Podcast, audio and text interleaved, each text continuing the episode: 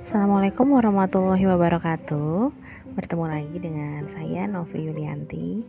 Pada kesempatan hari ini kita bertemu lagi ya Di sesi 2 dengan uh, materi Tentang neuro couple. Ya setelah di sesi kemarin kita sudah berbicara tentang um, Apa itu pernikahan? Kemudian uh, persiapan apa saja yang harus di siapkan ketika menjelang pernikahan, maka pada sesi hari ini kita akan masuk ke dalam ranah yang lebih dalam lagi, ya, yaitu tentang neurokapal. Mungkin dari sebagian rekan-rekan di sini semuanya ada yang baru pertama kali mendengar istilah dari neurokapal itu apa gitu ya? Atau jangan-jangan ada yang sudah pernah mendengar ya jadi uh, neurokapal ini adalah kajian dari uh, apa bidang ilmu neuroscience ya. Uh, ilmu yang mempelajari tentang cara kerja otak. Jadi kalau di Indonesia ini kajian neurokapal ini belum uh, apa ya belum dipelajari secara spesifik tapi di US itu sudah ada komunitas yang namanya uh, neurokapal di mana mereka uh, sering sekali mengadakan pelatihan workshop uh, guna meningkatkan kemampuan uh, pasangan ya. Uh, untuk menjaga relasi pasangannya itu uh, dengan mengkaji ilmu-ilmu tentang otak ya. Nah seperti itu. Nah pada kesempatan kali ini kita juga akan mempelajari sedikit demi sedikit uh, tentang neurokapal ini Nah, kemudian apa sih hubungannya neurokapal dengan komunikasi pasangan? Ya. Jadi seperti ini. Karena pada kenyataannya banyak sekali permasalahan-permasalahan rumah tangga yang diawali karena masalah komunikasi. Coba kalau misalkan saya tanya ya, kira-kira di keluarga lebih susah komunikasi dengan anak atau lebih susah komunikasi dengan pasangan? Ya nanti kita akan buat polling itu ya. Tapi saya juga sebelum uh, apa sebelum melakukan polling di sini saya udah sudah lebih dulu melakukan polling ya mengenai pertanyaan tersebut. Jadi komunikasi itu lebih uh, lebih uh, nyaman atau lebih mudah mana dengan anak atau dengan uh, suami atau istri? Ternyata jawabannya adalah yang lebih sulit itu dengan pasangan. Ya gitu. Nah ada apa? Penyebabnya apa? Nah nanti mungkin uh, pada materi yang akan kita bahas hari ini akan ada jawabannya begitu. Ya pada dasarnya komunikasi pasangan itu memang dirasa sulit karena bayangkan saja ya kita bertemu dengan orang uh, yang sekarang jadi suami atau istri kita kemudian kita hidup dengan dia misalnya sudah ada yang lima tahun, enam tahun, bahkan mungkin baru satu tahun atau sepuluh tahun ya. Nah, bayangkan kita yang selama ini mungkin hidup dengan orang tua kita, dengan keluarga kita, kemudian di usia 25 atau di usia 20 tahun, 26 tahun, kita kemudian dipaksa atau bukan dipaksa ya. Jadi kita tiba-tiba bersama dengan orang yang uh, berbeda. Selama 24 jam kita bersama-sama dengan dia ya. Uh, dan dia pun sama. Yang tadinya dia berasal dari keluarganya sendiri kemudian uh, setelah ijab kabul itu tinggal dengan kita 24 jam ya. Kebayang akan susah sekali bagaimana caranya beradaptasi dengan orang yang selama ini tidak berada bersama-sama kita dan tiba-tiba harus berada bersama-sama 24 jam. Beda lagi dengan anak. Kalau anak, anak itu kita asuh dari kecil. Setelah eh, kita melahirkan, kita sebagai ibu dan ayah, kita asuh mereka dari kecil. Ya, anak bagaimana bentukan sifat, pola pikir, emosinya kita yang membentuk. Ya. Uh, walaupun uh, memang banyak wacana sulit sekali untuk memahami anak, tapi sebetulnya kesulitan itu kita yang bikin. Karena pada dasarnya kita mungkin akan lebih mudah menghadapi anak karena dari lahir anak tuh udah sama kita ya sehingga sedikit banyak kita sudah bisa punya skill untuk mengontrol mereka nah beda lagi dengan pasangan ya karena selama misalnya 25 tahun kehidupan kita kita tidak tinggal dengan dia, kita tinggal dengan keluarga kita. Eh, pas masuk ke dalam rumah tangga, sekarang setiap hari harus sama-sama dengan dia. Gitu ya. Sehingga banyak sekali keluhan-keluhan, permasalahan-permasalahan yang uh, temanya itu adalah tema-tema komunikasi ya. Saya udah uh, lima tahun uh, menikah, Bu ya, tapi suami saya tuh nggak ngerti-ngerti. Yang nggak ngerti-ngertinya itu dengan uh, apa masalah kecil gitu ya misalnya suami suami saya tuh selama lima tahun dia nggak pernah ngerti-ngerti kalau anduk basah itu habis mandi harus ditaruh di rak anduk lagi ya tapi selama lima tahun itu dia selalu menyimpan anduk basah di atas kasur sehingga kasur menjadi basah dan lembab gitu ya. Dan saya udah capek banget ngasih taunya gitu. Itu itu hal kecil gitu ya. Dan itu bisa menjadi uh, apa bisa menjadi letupan-letupan emosi yang kalau nggak diselesaikan uh, itu akan menjadi suatu masalah besar gitu ya. Atau misalnya standar kerapihan ini yang sering kali terjadi ya. Jadi uh, saya udah capek beres-beres uh, saya juga capek ngurus anak tapi uh, suami saya sulit sekali untuk bisa membantu uh, saya untuk meringankan pekerjaan rumah tangga misalnya atau misalnya saya udah capek-capek beresin suami saya seenaknya aja ngambil baju dari lemari gitu ya. Atau misalnya ya hal-hal lain lah gitu ya yang pada prinsipnya kenapa sih gitu? Walaupun saya sudah uh, berbusa-busa mm, ngasih tahu dia nasehatin dia itu susah banget bu kenapa? Gitu ya. Uh, terus ada lagi nih uh, apa masalah-masalah lain yang misalkan kayaknya selama 10 tahun menikah suami saya tuh nggak pernah ngerti-ngerti nggak pernah ngerti-ngerti saya ini maunya apa gitu ya. Jadi seolah-olah saya tuh lebih nyaman untuk berbicara dengan teman dengan orang-orang di luar rumah daripada dengan suami. Karena suami tuh tipenya yang oh, workaholic banget gitu ya. Jadi kalau udah kerja ya kerja kalau udah uh, ngerjain sesuatu yang ngerjain sesuatu sampai saya nggak pernah dianggap gitu ya. Jadi wah ternyata permasalahan komunikasi itu banyak sekali dan uh, apa bisa menjadi masalah utama yang memicu keretakan rumah tangga gitu ya. Nah jadi hubungannya apa nih dengan Eurocouple nanti kita akan bahas selanjutnya ya. Bahwa ternyata mau sampai kapan pun yang namanya perempuan dan laki-laki itu pasti akan berbeda ya tidak mungkin kita memaksakan suami kita ingin sepenuhnya menjadi kita. Dan suami pun tidak bisa memaksakan istri saya harus menjadi seperti apa yang saya mau. Karena apa? Karena secara uh, apa secara lahiriah Allah itu sudah memisahkan sudah membedakan struktur otak perempuan dan laki-laki gitu ya. Jadi udah bentukannya dari sana beda. Mau gimana pun kita minta mau gimana pun kita merubah itu tidak bisa gitu. Nah itu yang akan kita pelajari hari ini mengenai neurocouple bahwa neurocouple ini adalah pendekatan neuroscience ya untuk uh, meningkatkan relasi atau kemampuan skill ya skill individu dalam uh, relasi ya khususnya relasi pasangan suami istri yang dilihat berdasarkan cara kerja otak.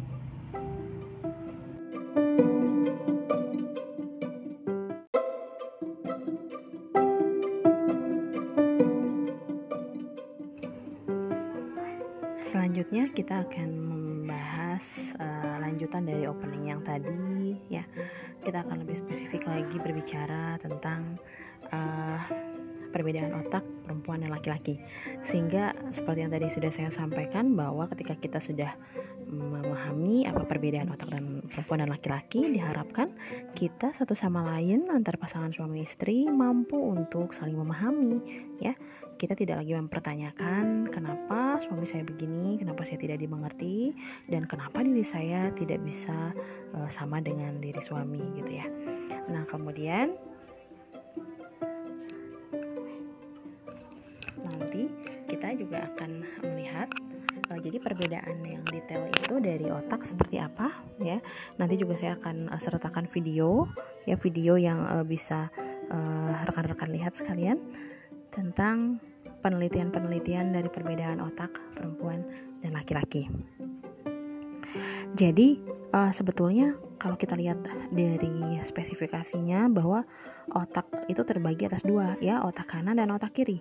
Jadi kalau otak uh, kiri itu mengatur bagian tubuh sebelah kanan bekerja untuk mengingat kata-kata matematika verbal logis fakta analisa nyanyian detail dan lebih teratur. Sedangkan otak kanan cenderung kepada kreativitas warna artistik visualisasi intuisi hayalan holistik musik dan bentuk ruang ya Nah, kalau otak kiri pada perempuan itu berkembang lebih cepat daripada laki-laki, sehingga pada usia 0 sampai 6 tahun otak kanan dan kiri perempuan tumbuh dengan kecepatan yang berimbang. Ya. Nah, sedangkan pada laki-laki otak kanan berkembang lebih cepat daripada perempuan. Meski demikian, otak kanan laki-laki berkembang lebih cepat daripada otak kiri perempuan. Nah, jadi dari pernyataan ini kita uh, sambil mengingat-ingat nih ya yang udah yang udah punya anak ya perempuan atau laki-laki. Kenapa sih anak laki-laki ini kok uh, apa ya dia lebih terlihat aktif lebih aktif daripada anak perempuan ya? Kemudian um, kayaknya lebih nyantai gitu ya.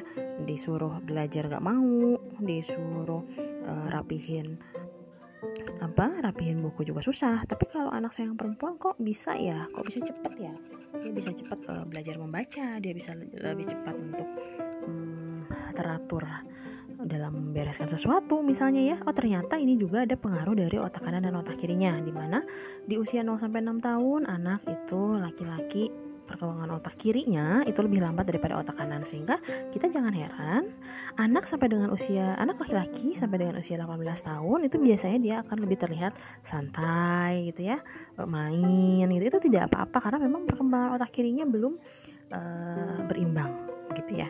Nah, tak heran jika pada usia anak sekolah banyak perempuan yang mendapat ranking di kelasnya, lebih cepat kemampuan membaca dan menulis juga.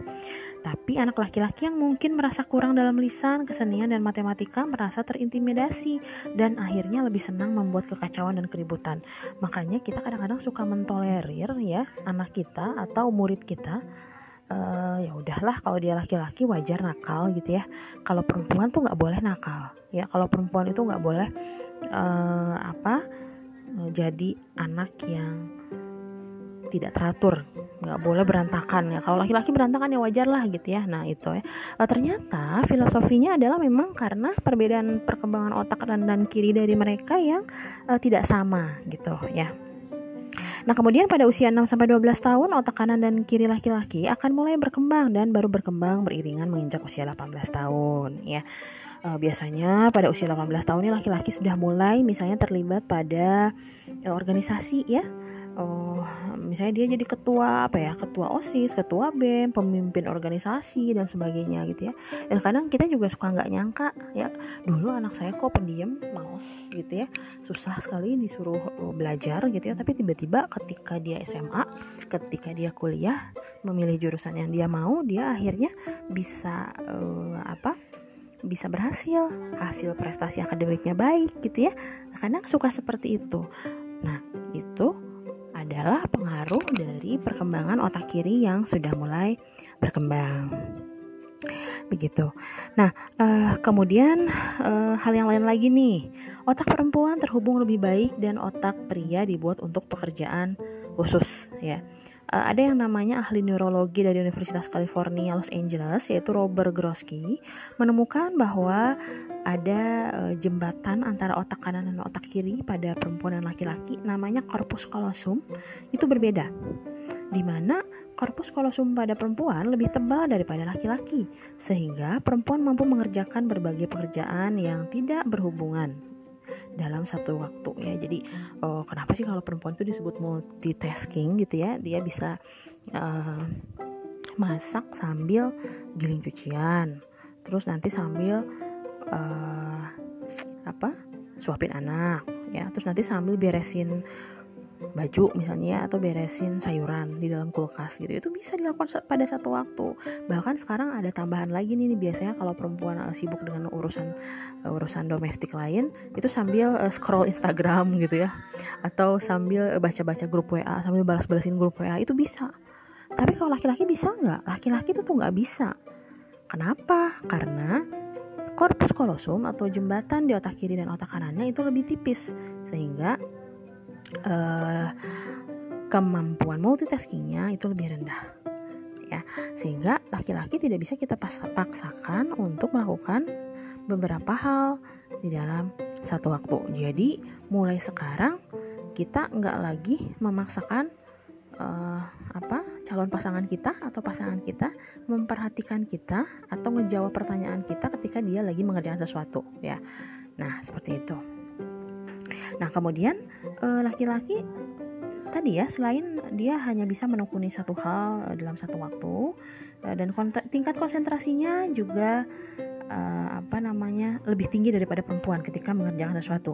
Sehingga ketika laki-laki sedang mengerjakan sesuatu dan konsentrasi maka pendengarannya akan menurun ya. Sehingga ketika pendengarannya pendengarannya menurun otomatis kita ketika mengajak ngobrol laki-laki yang sedang asyik atau konsentrasi melakukan sesuatu itu akan sulit ya. Oh, sehingga kadang-kadang hal ini juga bisa menimbulkan kebaperan kalau anak zaman sekarang bilang ya. Jadi oh suamiku nggak ngerti aku suamiku tuh sibuk aja ngegame suamiku tuh sibuk aja kerja. Apalagi kalau emak di masa sekarang di masa work from home ini ya suamiku tuh kayaknya kerjanya nggak berhenti berhenti kapan uh, uh, apa namanya dia mau mendengarkan cerita-cerita aku gitu ya. Terus uh, aku sebagai istri kayaknya nggak pernah didengar gitu dia asik terus sama gadgetnya dan sebagainya.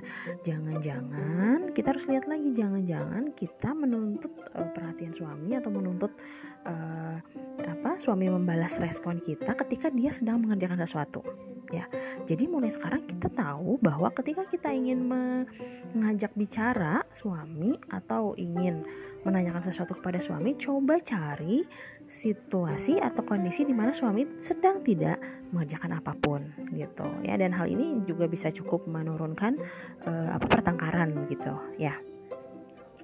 Nah kemudian uh, apa namanya selanjutnya adalah uh, hubungan antara struktur otak perempuan dan laki-laki dengan kemampuan mereka berbicara ya.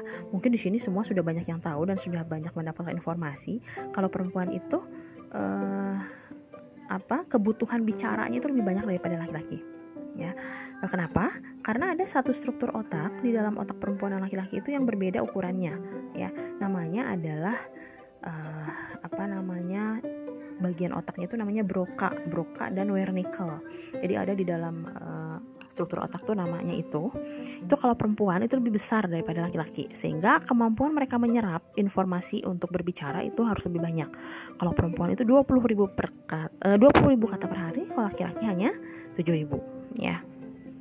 Jadi mau gimana pun uh, apa perempuan itu pasti akan lebih bawel daripada laki-laki. Ah tapi enggak kok bu. Saya kayaknya uh, orangnya pemalu gitu ya.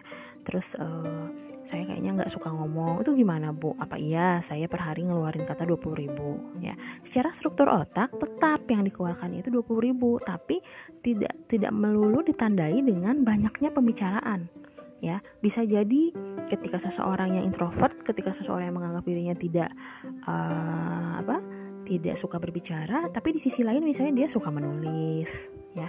Suka curhat tapi curhatnya di blog gitu ya. Itu, itu itu juga sama. Itu kemampuan berbahasa tapi yang non verbal gitu ya. Nah jadi eh, dua puluh ribu kata pada wanita itu tidak hanya sekedar dua puluh ribu kata verbal saja yang diucapkan gitu ya tapi juga misalnya kemampuan menulis itu juga sama ya. Uh, terus uh, yang paling gampang sih ketika kita chat ya. Ketika kita chat gitu ya. Kalau perempuan chatting ke perempuan lagi isi chatnya banyak apa dikit? Panjang apa pendek? Pasti panjang gitu ya. Kalau laki-laki gimana? Laki-laki itu pasti akan terbatas. Bukan karena mereka nggak peduli atau apa ya mereka nggak mau ngobrol sama kita di chat. Tapi karena mereka kemampuan bahasanya itu hanya 7000 maksimal sehari. Kalau misalnya ya apalagi misalnya laki-laki ini atau uh, apa pasangan anda ini pekerjaannya guru dosen gitu ya atau marketing atau trainer yang ketika dia bekerja dia harus mengeluarkan banyak kata-kata. Nyampe rumah misalnya dia kok diem aja gitu ya dia nggak suka ya di rumah gitu. Nah kita harus berpikir jangan-jangan 7000 katanya yang 6500 sudah dia keluarkan ketika dia bekerja. Jadi 500 lagi nih ya kuota uh, apa kuota kata-katanya yang dia bisa keluarin di rumah gitu. Mau kita paksa-paksain lebih dari segitu juga nggak bisa gitu. Berbeda lagi dengan perempuan. Walaupun di luar dia sudah uh, bekerja dengan banyak berbicara kalau 20 ribu kata itu belum terpenuhi dalam satu hari dia di rumah masih terus akan berbicara lagi gitu ya. Dia masih bisa uh, apa diajak ngobrol masih bisa diajak curhat masih bisa diminta untuk menjelaskan sesuatu dan sebagainya gitu ya. Nah itu. Jadi diupayakan uh, tidak ada apa namanya tidak ada kesalahpahaman lagi ya masalah itu ya. Karena apa? Karena banyak sekali yang saya temukan permasalahan-permasalahan di di apa di sesi konseling itu yang seperti itu gitu ya. Jadi hmm, suami saya tuh nggak pernah nanggapin saya. Kalau mau saya mau cerita itu dia nggak pernah tanggapin. Kalaupun tanggapin hanya kata-kata singkat aja. Dia itu sebetulnya ngedengerin apa enggak sih gitu ya. Nah itu itu juga yang banyak terjadi. Dan saya juga tidak memungkiri sebelum saya tahu tentang ilmu ini saya juga sama bete berhari-hari gitu ya. Saya malah menangisi suami saya yang uh, katanya suami istri itu harus saling terbuka. Tapi saya terbuka suami nggak mau ngedengerin gitu ya. Jangan-jangan dia bukan nggak mau ngedengerin. Jangan-jangan dia yang memang uh, mendengarkan uh, apa cerita kita tapi responnya itu gitu yang tidak sebanyak kita sebagai perempuan gitu seperti itu dan itu kadang-kadang suka menjadi masalah juga lalu kemudian uh, ke, masalahnya lagi adalah ketika perempuan dan laki-laki menghadapi masalah atau menghadapi gejala stres. Nah, ini yang paling sering menimbulkan uh, konflik ya. Di mana perempuan itu kadang-kadang menuntut laki-laki untuk uh, apa namanya? mengerti. Mengerti itu dalam arti ketika saya bicara panjang lebar dari A sampai Z, tolong dong respon, tolong dong dengerin gitu. Sedangkan laki-laki itu ya sudah disetting emosi dan uh, struktur otaknya adalah otak solutif atau otak yang selalu memberi solusi. Jadi sebetulnya laki-laki itu uh, dia akan risih ketika dia mendengar kita sebagai perempuan cerita dari A sampai Z tapi dia nggak tahu maksud ceritanya ini apa. Atau yang kedua dia nggak tahu atau belum tahu solusi dari permasalahan kita itu apa gitu jadi bagi laki-laki daripada dia tidak bisa memberikan solusi, dia lebih baik diam gitu ya. Karena cara menyelesaikan masalah laki-laki itu seperti itu. Beda lagi dengan kita. Kalau kita perempuan karena struktur otaknya itu eh, apa namanya bukan otak solutif, tapi lebih eh, dominan ke otak emosi ya atau eh, sistem limbiknya itu lebih dominan ya jadi di dalam otak itu ada yang namanya sistem limbik. Sistem limbik itu adalah yang mengontrol fungsi emosi. Nah, di perempuan itu lebih aktif sistem limbiknya sehingga ketika kita punya masalah atau kita punya cerita gitu ya yang ingin dibagi, ya kita ingin orang tuh denger aja gitu. Kalaupun kita tidak mendapat solusi, itu nomor sekian. Solusi itu nomor sekian. Yang pertama yang adalah cerita kita didengarkan.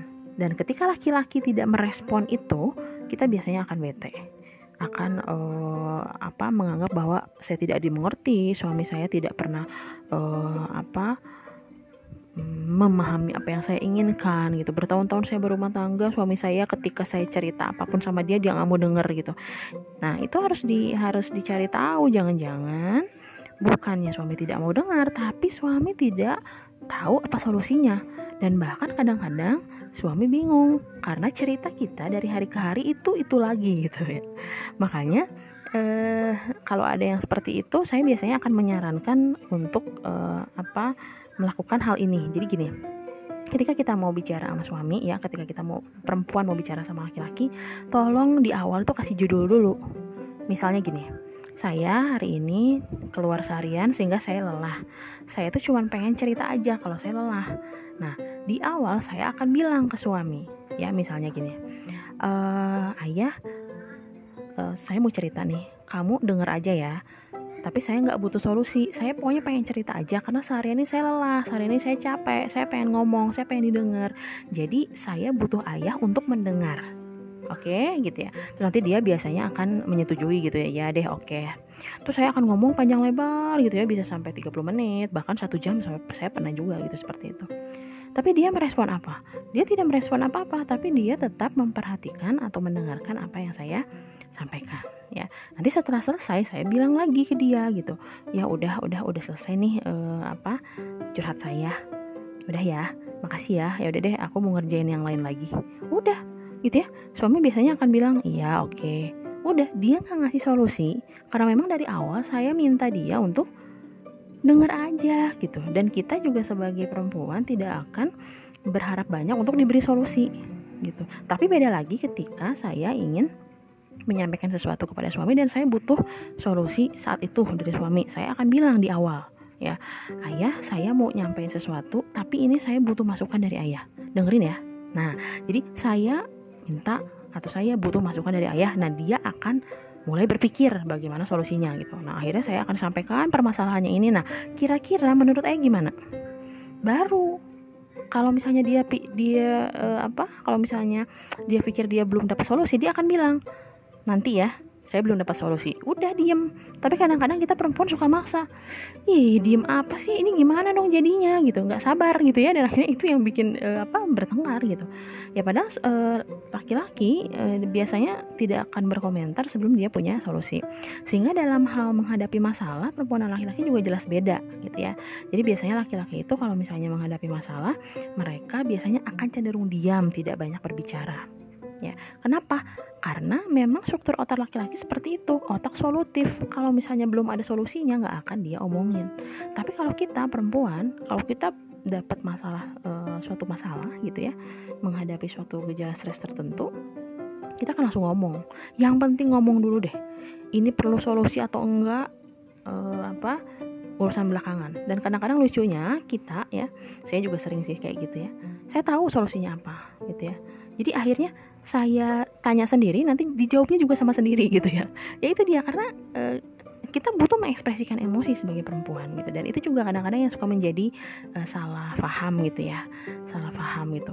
Kadang kita sebagai istri juga suka ma suka maksa gitu ke suami ya ketika misalnya dia pulang kerja terus dia diam ya sampai malam dia diam lagi. Besok paginya dia masih diam lagi. Terus kita nanti akhirnya e, berpikir atau berasumsi di dalam hati bahwa dia kayaknya udah enggak mencintai saya lagi gitu ya.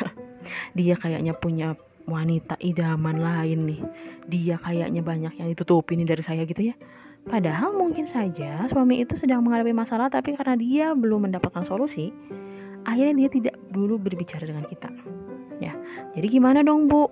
Kan saya juga risih kalau misalnya di rumah satu rumah nggak ngomong diam-diaman oke kita cukup sampaikan pada suami bahwa kita paham ya mungkin suami sedang ada masalah gitu ya. Jadi gini bilang oke okay, ayah sedang ada masalah kayaknya ya dari tadi diam aja. Hmm, mungkin kalau sekarang belum mau cerita nggak apa-apa.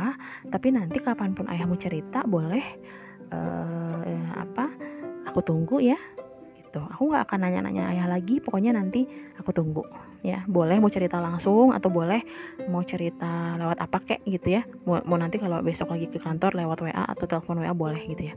Nah itu. Jadi udah kita sebagai istri juga tidak berharap banyak dan suami pun bisa dengan tenang untuk untuk mencari solusi masalah gitu ya. Nah itu, jadi komunikasi itu sebetulnya sangat penting sekali dan sangat berhubungan dengan struktur otak ya sehingga kita sangat perlu sekali untuk memahami hal tersebut gitu.